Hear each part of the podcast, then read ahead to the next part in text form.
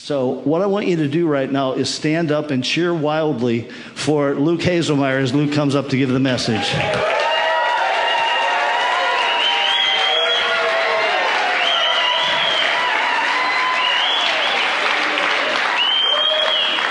Happy New Year, everybody. hey, guys, good to be with you this morning again. My name is Luke, and I am wrapping up a series that I started two weeks ago called The Presence of God.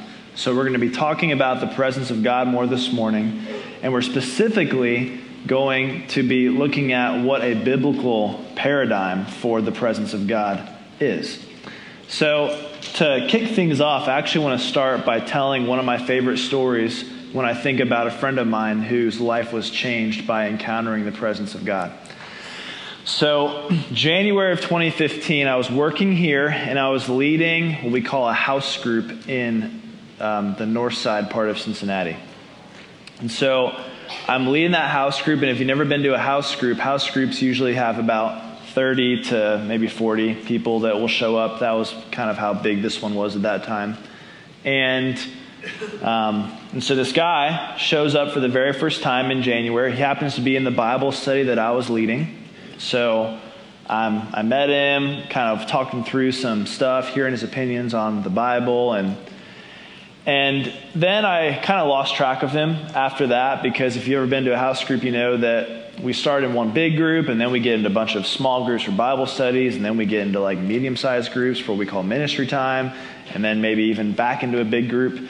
And so um, about an hour and a half later, I end up being on the top floor of this house in Northside, praying for another one of my good friends now, who was actually dealing with some demonic attack. So nothing like crazy, but basically like he was hearing the enemy speak lies to him, like in his mind, super clearly.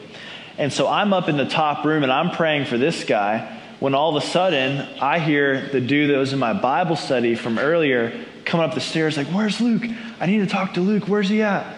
And so, um, pause, well, let me pause right there. To give you a little bit of context of this guy who was coming up the stairs, I would later learn that he had a pretty crazy story, a pretty, pretty traumatic childhood. Um, just a bunch of stuff from, um, from witnessing some abuse um, and also uh, not growing up with a father and um, his mother getting into horrible accident and getting involved in some crime in his teenage years. Like he had, um, from being homeless for a little while and going from kind of friend's house to friend's house to live at, sometimes nowhere at all, just had a really, really rough childhood. And so this is the guy that's coming up the stairs as I'm praying for the other dude who is experiencing demonic attack. So I'm praying for him and I'm kind of just like, all right, Holy Spirit, just keep doing stuff for the next five minutes while I go and see what this other, what this other guy wants. So I walk out of the room, and um, here's this guy, and he's with another one of our leaders at the North Side House Group. And he's like, Luke, like, I was down there in one of those medium sized groups, and this girl said that she heard, said that God gave her a vision for me, and the vision she shared with me was like a image for image description of my room where I'm currently living. And then she said a bunch of stuff, and I have no clue how she knew any of it. And then she prayed for me, and my arm started shaking, and I don't know what's going on. and I'm just kind of standing there like, yes, awesome, this is sweet. So basically, we talked to him for a little bit, and he ended up saying, I just know I need to rededicate my life to Jesus. I've been a Christian before, but I haven't been following him. I want to rededicate my life to the Lord. So, right there, we prayed for him. He rededicated his life to Jesus and um, went on to become a good friend. And actually, now Keenan is leading the Glendale House group three and a half years later. So, pretty awesome. And uh, part of the story I didn't tell you is that uh, Keenan later told me, like, dude, I've been involved in a bunch of different youth groups growing up. I've been in this church and this church and this church. But it was the experience with the presence and the power of God that actually transformed his heart. And that's what we're talking about. That's what I've been talking about the last two weeks. That's what I'm talking about this week is that um, we want the life changing, impacting experience of the presence of God because I believe that um, arguments can you know sometimes help people knowledge can sometimes help people but when you actually experience the goodness and the love of god for yourself nobody can take that away from you and it changes you. And so we're going to keep talking about experiencing the presence of god and what i really want to focus on is a biblical event called pentecost. Maybe some of you have heard of it. Pentecost is talked about in acts 2 and it was basically when the Holy Spirit manifested his presence for the first time on the 120 disciples that Jesus left behind after he ascended to heaven, after he had re- uh, resurrected from the dead.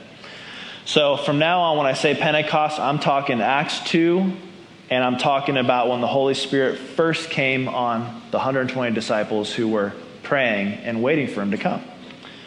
So if we uh, talk, though, if we back up a little bit from that, we talk about Acts 1. When you read Acts 1, we read the last things that Jesus said to the disciples he was leaving behind. So this is after Jesus had already resurrected from the dead, and he's with his disciples, and he says to them, All right, guys, I know you're probably really ready to go out and do what we've been doing heal the sick, cast out demons, proclaim the gospel, cleanse the lepers. I know you're probably really ready to do that stuff because you literally have seen me go from being dead on a cross to alive in your midst. Like, talk about an, inf- an uh, um, infilling of faith. But I don't want you to do any of that yet. What I want you guys to do is just wait because you need to be filled with the Holy Spirit. In fact, he says you need to be baptized with the Holy Spirit, and you're going to be baptized with the Holy Spirit not many days from now. So wait. So the disciples, after asking a few questions, and seeing Jesus ascend into the sky and go back to heaven, they just find a room and they pray and they wait. And they didn't have a grid for what it would look like for the Holy Spirit to come upon them. They had heard a couple of teachings about the Holy Spirit. I can imagine them after Jesus ascends being like, okay, what did he say about the Holy Spirit again? He's the comforter, um, he's the teacher, he'll lead us into um, what again? And so, like, um, I, they didn't have a, they knew a little bit about the Holy Spirit, but I can imagine them sitting there and trying to remember everything that Jesus said as they're praying and saying, God, um, we, we want the Holy Spirit. We need the Holy Spirit because Jesus said we do, so we need it. And so uh, 40 days go by, and then the Holy Spirit comes. And it is, he comes um, in dramatic fashion. And so let's actually read about this event that Jesus had been talking about, about the baptism of the Holy Spirit in Acts 2, verses 1 through 4. This is what it says When the day of Pentecost had come, they were all together in one place. And suddenly there came from heaven a noise like a violent rushing wind, and it filled the whole house where they were sitting. And there appear, appeared to them tongues as of fire, distributing themselves and they rested on each one of them, and they were all filled with the Holy Spirit and began to speak with other tongues as the Spirit was giving them utterance. I want to take a second and talk about what the filling of the Spirit is and what it isn't, based on what we read here and other parts of the Word. So, starting, the filling of the Spirit is discernible. It's something that you can discern. It's something that you can notice.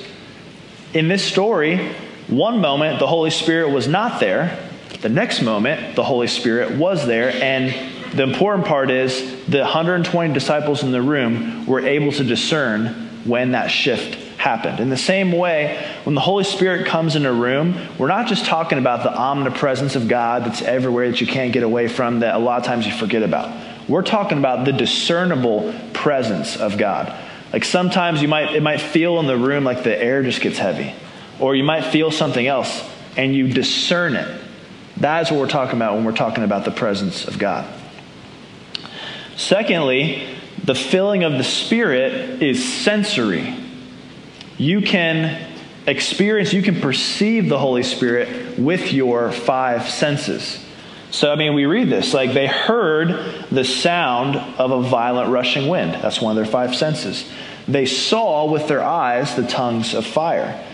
Um, later on in Acts 4, the second time they get filled with the Spirit, they feel emboldened to preach the gospel. Uh, Luke 24, we read that they felt their hearts burning within them when they had been around Jesus, but Jesus had been hiding his identity, so they didn't know it was him. They didn't know they were with Jesus, but these two disciples um, felt their hearts burning within them. In 1 Kings 8, um, when the Israelite nation, led by their king Solomon, had first erected their temple, the temple of God, um, the holy, the glory of God came and filled the temple so powerfully that they couldn't even stand. They felt the weight of His presence. So, uh, the filling of the Spirit is something that we're supposed to be able to discern with our five senses. It's not something that is purely spiritual, it's not something that's emotional, it is um, sensory. Also, the filling of the Spirit can be subtle or can be dramatic. I don't know what picture you have in your mind when you think of the filling of the Spirit, but it doesn't have to be something really dramatic. It doesn't have to be like some of the stories that I told uh, the last couple of weeks where, you know, I fell to the ground and couldn't stand up. One of my uh, favorite descriptions and stories of someone first experiencing the Holy Spirit is Vance, our senior pastors. Um, he talks about how he was praying and it just felt like a warm blanket came over him. That's something that's not dramatic, um, it's subtle, but it is still the experience of the presence of God. And so don't think that if you aren't experiencing something dramatic, you're not experiencing God's presence. It can be something subtle as well. Also, the filling of the Spirit can be voluntary or involuntary. So, involuntary meaning totally out of your control, nothing you can do about it. I love some of the stories that I read of old revivals. If you haven't read about old revivals um, throughout the centuries, read them. A lot of times, a common story is a skeptic of the revival who's like, This is not real, will come into the meeting and be there, and then the power of God and presence of God will come on that person so powerfully that they'll be on the ground. They physically won't be able to get up, and they don't even want the thing to be happening and it's happening to them because they don't believe in it, but also they can't deny what's happening to them because they can't move. so, like, sometimes when we experience God's presence, it is involuntary. And I can point to experiences I've had with God where I could not do anything about it. I could have tried my hardest to resist it, but it was just, there was nothing I could do. But then there's also voluntary. the experience, the filling of the Spirit can be voluntary. And I'm not, when I say that, I don't mean manufactured. I don't mean you like hype yourself up to experience something. But what I do mean is that the presence of God starts to do something and you say yes to it, and then more happens. To kind of give you a picture of this, um, I married a very emotional person, my wife Jamie. I'm not that emotional. I'm getting more emotional because I need to get more emotional because human beings are supposed to be emotional, she tells me. But I. just kidding. I believe that. Um, but she's way more emotional than me. So we'll be watching a sad movie, she's crying, you know, a TV show, commercial with a puppy on it, whatever, fill in the blank. And I'll be sitting there, and um, I'd be lying if I said in those moments that I never felt like I could cry. But you see, um, you know, I've learned that men don't cry. We got to push our emotions down. If you start to feel the tears coming up, push those things right back down, grit your teeth. And so, like, I mean, what's an example? Okay, so this is going to be. Anyone watch The Office in here? This might be slightly embarrassing. So, there's a scene where two main characters, Jim and Pam, are about to get married. Pam's veil gets torn and she's distraught. She goes to um, find her, um, her future husband, Jim, the groom, and she's like complaining and she's just like distraught about her veil being torn. And so, just kind of in an impulsive moment, he grabs a pair of scissors and cuts his tie in half just to show her that that, that stuff doesn't matter. And in that moment, I got a little emotionally moved. Like, if I'm being honest, I felt emotionally moved when I, that experience. And I didn't cry, but I could have cried if I would have not resisted the sensation that I was experiencing. In the same way, that is how sometimes experiencing God works. The Lord releases something to us, and we can either say yes or no to it. If we say no to it, then, you know, he'll stop. Or if we say yes to it and we kind of step into it, more will happen. So some and a lot of times that's how experiencing God's presence is for us. That he doesn't just force himself upon us over and over and over again. He's a relational God. He kind of takes a step towards us and we take a step towards him. And so experiencing God can be voluntary or involuntary. Last, the, uh, the filling of the Spirit can be experienced at varying intensities. So this kind of plays into subtle or dramatic, but sometimes we can experience God and it is like crazy intense. Other times it's not quite as intense. Both are legitimate, both are valid. One is not better than the other. So that's what the filling of the Spirit is. I want to talk a little bit about what the filling of the Spirit isn't. So, first, what we read in Acts 2, what we just read, is not human excitement. And the filling of the Spirit is not human excitement. Uh, football analogy comes to mind, so I'm just going to use it. I know it might not hit everybody, but um, have you ever, or anyone who likes football, have you ever been around, at a watching a football game with a bunch of other people around a TV, and nothing interesting is happening, so you're all just kind of sitting there, you know, eating your nachos, drinking your beer, whatever you do when you watch a football game. And then all of a sudden, like the wide receiver beats the cornerback, and everyone's kind of like on alert, and the excitement is rising, the ball's in the air, everyone's holding their breath. You know, wide receiver catches the ball, scores a touchdown, everyone is jumping up and down, screaming, high fiving each other, spinning around in a circle. Like, that is what I'm talking about when I say human excitement. And so a lot of times, like you can be around other people and the human excitement in the room can start to rise and everyone else can start getting more excitement. And here's the thing that can happen in church sometimes. And just because that happens doesn't necessarily mean it is the presence of God. And so the presence of God isn't just, and that's why I'm saying this, it's not just when everyone all gets excited at the same time. Also, uh, the filling of the Spirit isn't the same as being emotionally moved. Being filled with God's presence and experiencing God's presence is not the same as being emotionally moved. When I was watching The Office, I don't think I was experiencing God's presence. Who knows? Maybe I was. But I don't think I was experiencing God's presence when I was moved by the tie cutting in that scene. Um, because just being emotionally moved is not what we're talking about when we're talking about experiencing God. And while we're on this topic, I want to go after a mindset that I think, um, again, I'm going to pick on the men. It's not only men that have this, but a lot of times it is men that have this. I want to go after a mindset that I think um, the enemy has sown into a lot of Christian thinking, which is this Experiencing God is for emotionally wired people, understanding God is for rationally wired people. Ta- i was talking to a guy recently who was like, Man, I'm just looking for a church where they actually love each other and care about each other and won't stab each other in the back. I'm like, Well, dude, I've got a vested interest here, but why don't you come check out Vineyard Northwest? He's like, Oh, no, no, I'm not emotionally wired enough for that church. I'm more rationally wired, you know?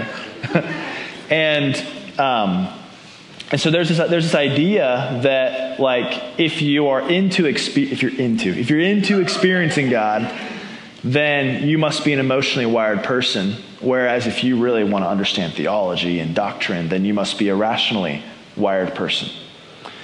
So I got a lot to say about that. Probably not going to say it all.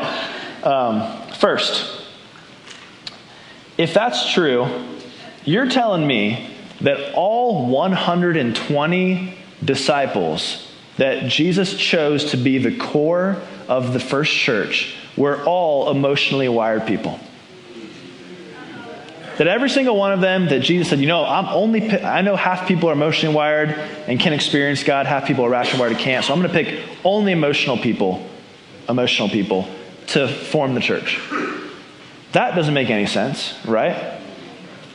Secondly, um, again, I'm talking to the men. So I'm talking to right now, to actually, to men who are married or hope to be married. So if that's you, And you would be tempted to say, or you know someone to be tempted to say, that knowledge and understanding are for rationally wired people, experiences are primarily for emotionally wired people. How many of you would also say that, you know, knowing the details of your spouse's life and really understanding her story and knowing everything that's going on right now in, with her life is for rationally wired people, but uh, let's say husband and wife intimacy is primarily for emotionally wired people? I don't think you guys caught that. So,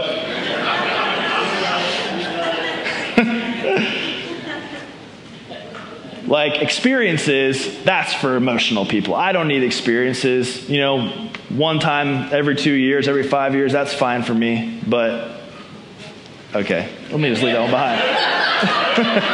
I'll leave that one behind. First service like that one a little bit more, just saying.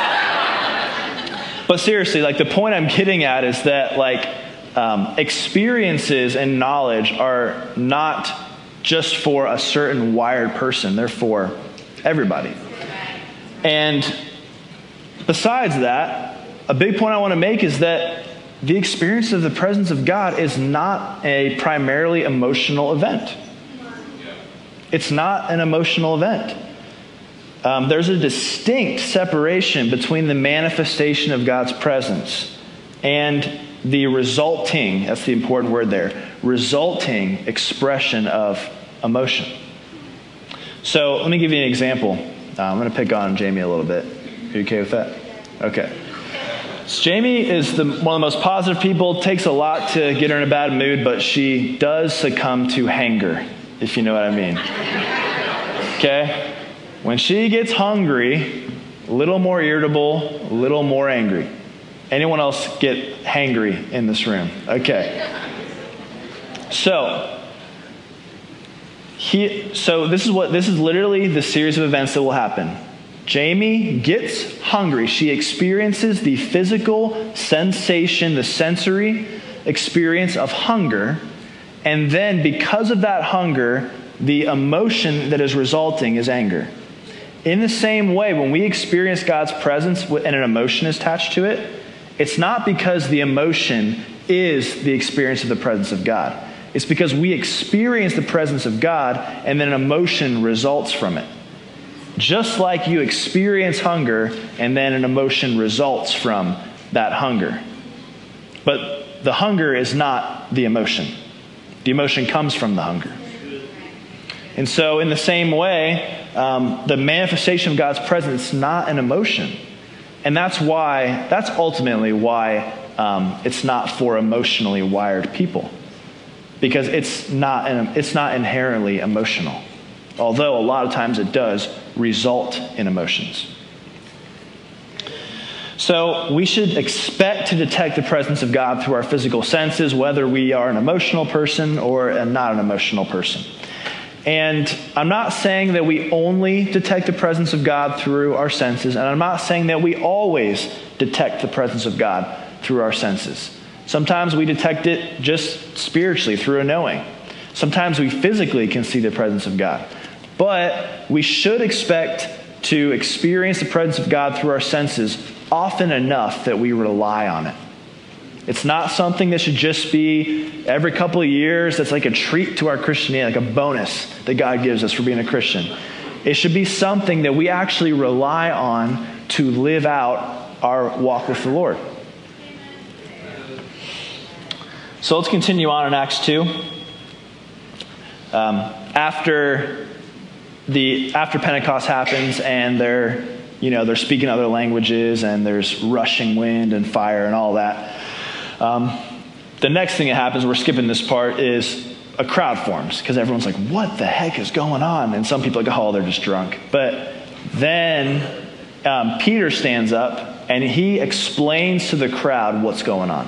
So this is verses 14 through 18. But Peter, taking his stand with the eleven, raised his voice and declared to them, Men of Judea and all who live in Jerusalem, let this be known to you and give heed to my words. For these men are not drunk, as you suppose, for it is only the third hour of the day. But this is what was spoken of through the prophet Joel. And it shall be in the last days, God says, that I will pour forth of my spirit on all mankind. And your sons and your daughters shall prophesy, and your young men shall see visions, and your old men shall dream dreams. Even on my bondslaves, both men and women, I will in those days pour forth of my spirit, and they shall prophesy. I mean, really quickly, there's another thing. The Spirit is poured out not just on emotional people, on everybody. You are not the exception to this unless you choose to push away God. Maybe, maybe he'll for, maybe you will have an experience where he will bypass your free will and just boom hit you with his presence. But maybe he won't. Maybe he'll choose to only um, allow you to experience that if you say yes to it.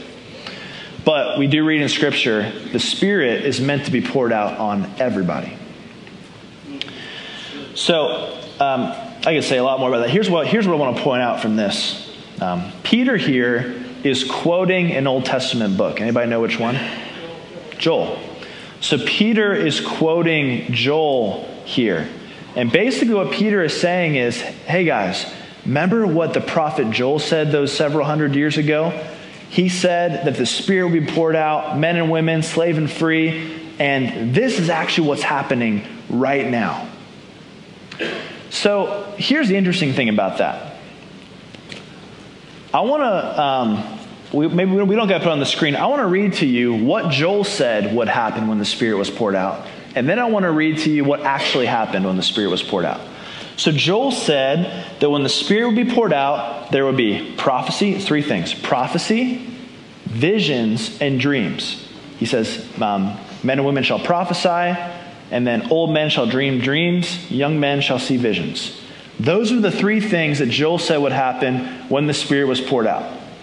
So let's fast forward several hundred years later to Acts 2 at Pentecost. What do we see happen? Wouldn't you expect that because Joel said it would happen and because Peter said, hey, this is what Joel was talking about, wouldn't you expect that there would be prophecy, visions, and dreams at Pentecost?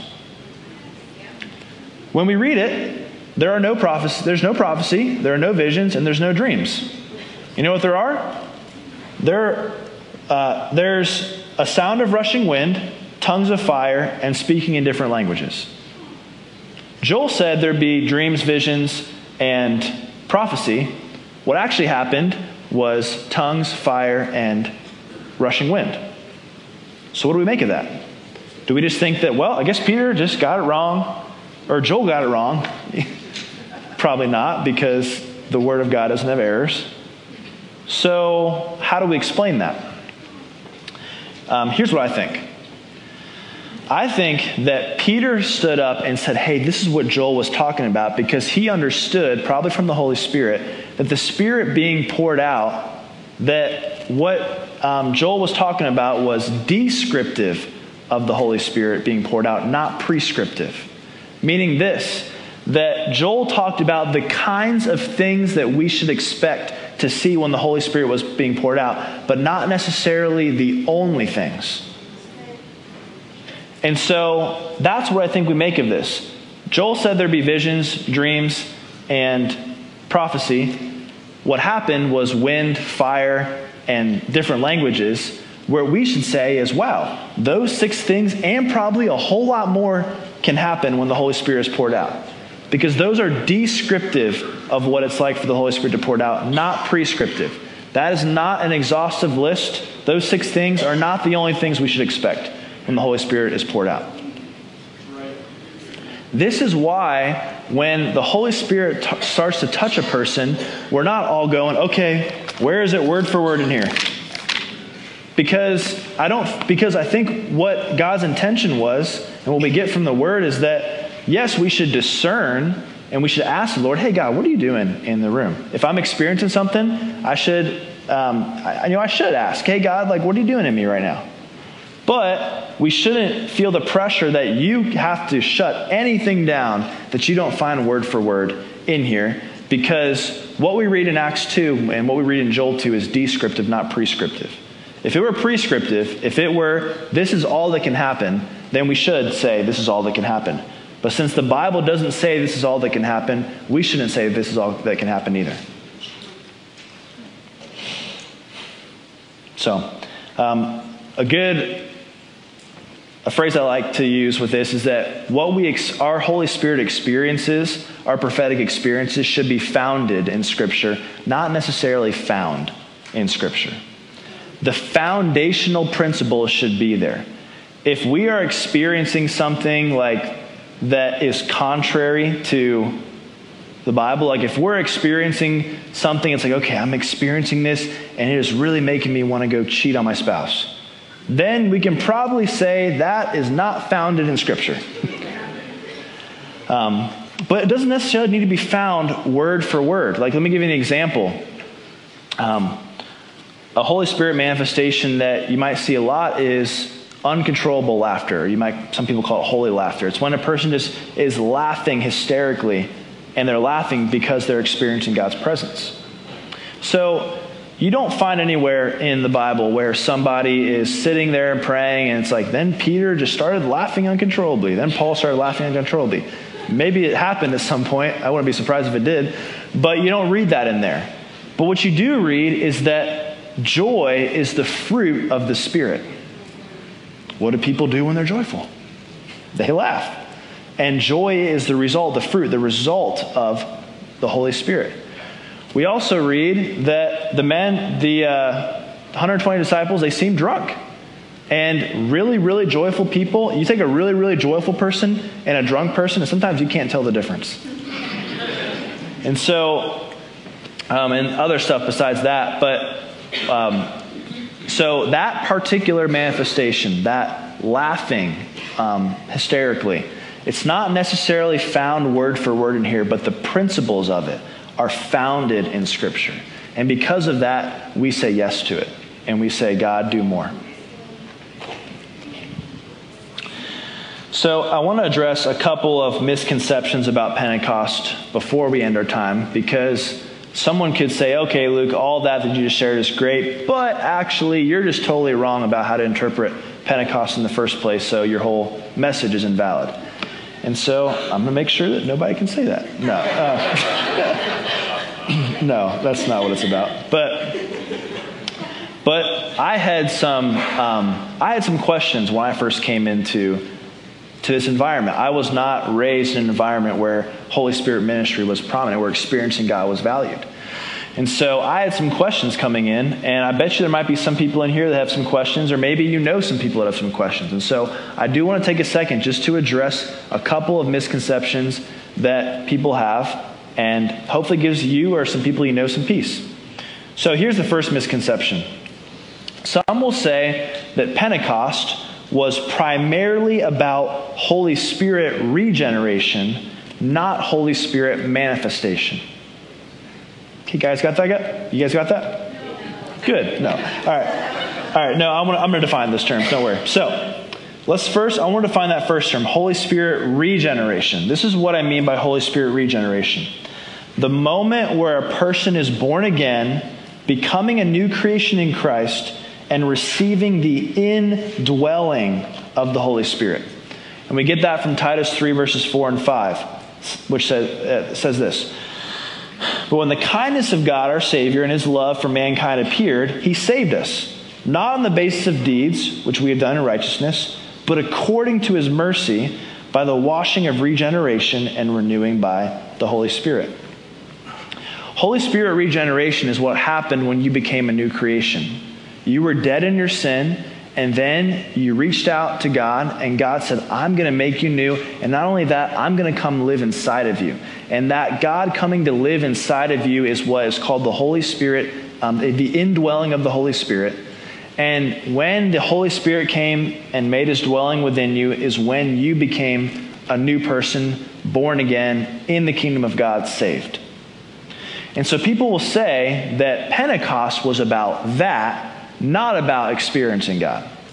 And yeah, God made, he spiced it up a little bit with some wind and some fire and some languages to really make his point about it. But it wasn't something that we should expect to happen over and over again. It was just something to have, it kind of gave the Holy Spirit regeneration a dramatic entry. And so they'll say that what actually happened in Acts 2 was that the disciples became born again. The disciples became new creations, that they were saved, that they received the indwelling of the Holy Spirit at that moment. And here's why that's wrong. The disciples had already received the Holy Spirit before Pentecost. If you don't believe me, I'll show it to you. So, before I show you the verse, two things are important to understand. One, Pentecost happened after Jesus ascended. So Jesus ascends to heaven. He left the earth in Acts chapter 1, verse 9. You can read about it later if you want. We're not going to put it up there. Um, Pentecost happened in Acts 2. So chronologically, Jesus had already ascended to heaven before Pentecost. Got that? Second thing, before Jesus ascended, he actually breathed on his disciples and said, Receive the Holy Spirit. So, since he did it before he ascended, that means he did it before Pentecost, which means Pentecost couldn't have been about um, the disciples receiving the Holy Spirit. John, this is where John 20, verse 22 comes into play. This is Jesus with the disciples before he ascended. It says this And when he had said this, he breathed on them and said to them, Receive the Holy Spirit. So, this is the moment where the disciples actually became born again. This is the moment where they received the indwelling of the Holy Spirit and were made new creations. And this was weeks before Pentecost. So, what that tells us is that Pentecost couldn't have been the event where the disciples received the Holy Spirit. Instead, Pentecost was what we've read and what we've been saying. It was the first time the disciples experienced the manifest presence of the Holy Spirit, which let me define that term real quick. Here's I've been using it all, you know, the last 3 weeks. Here's what I mean. The manifestation of the Holy Spirit is this. It occurs when the Holy Spirit reveals his presence to a person in a tangible, discernible way. This is what Pentecost was about. Why did God do it? Well, we've already been talking about it because the disciples needed to have the continual experience of the presence of God to do what God had called them to do and to follow Jesus. So, Pentecost was not primarily about Holy Spirit regeneration, it was primarily about Holy Spirit manifestation.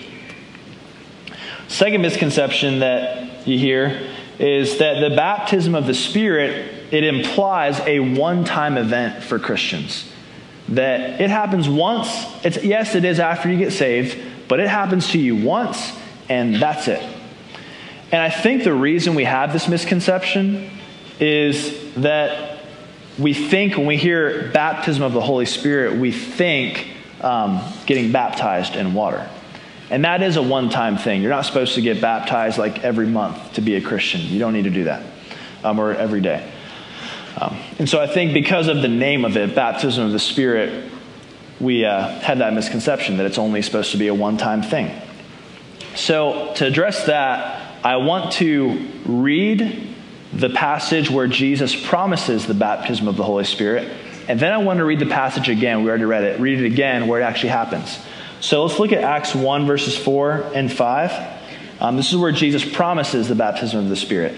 Gathering them together, he commanded them not to leave Jerusalem, but to wait for what the Father had promised, which, he said, you have heard of from me. For John baptized with water, but you will be baptized with the Holy Spirit not many days from now. So Jesus says they will be what with the Holy Spirit? Would you help me out? Baptized, right? So let's go to the actual event and see what it says.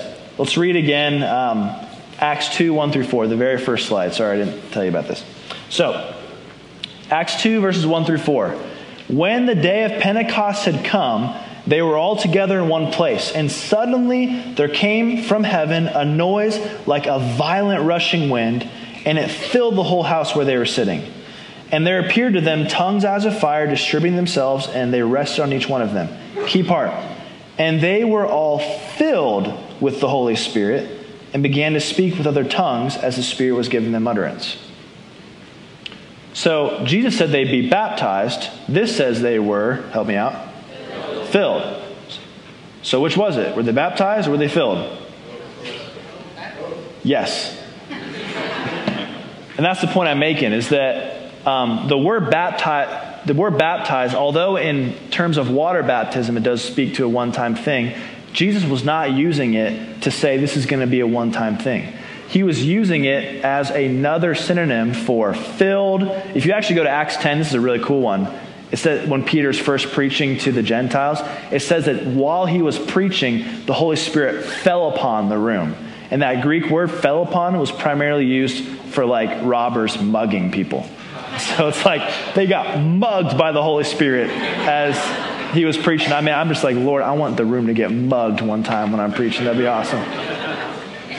So, mugged, you've got baptized, you've got filled. Remember, bapti- baptizo, the Greek word actually means to be immersed. That's why Jesus was using it because he's like, hey, it's going to feel, the best way I can describe it, it's going to feel like you're immersed in God. And so the reason that the word, you know, we see baptized, we see fill, we see fell upon, we see immersed, we see all these words is that um, the experience the presence of God is so dynamic. It is so hard to put into words that one word doesn't suffice. You need multiple words to really describe what it's like. And so um, it's not something that just happens once and never happens again. It's something that happen, should happen over and over and over again for believers. And this is why Paul says in Ephesians 5:18, it's not going to be up there. Well, actually it can't be up there. Yeah, put it up there. Ephesians 5:18, and do not get drunk with wine, for that is dissipation, but be filled with the Spirit. That tense there, be filled, means be filled over and over and over again. So the final point I'm just I want to leave everybody with is that sons and daughters of God, we should expect and pursue God to continually pour out his spirit on us in an experiential way. We should be passionate about experiencing God's presence. Don't wait to experience the feeling of passion to choose to be passionate. You can either do that or you can choose to be passionate until the feelings of passion come. And um, let's go all out after God and experiencing His presence and being all about His presence. And I'm sure that wild stuff is going to happen in our midst. And not just wild, like cool, and like spectacular, but kingdom impacting stuff. So that's all I got for today. Invite Van back up. We'll go into worship.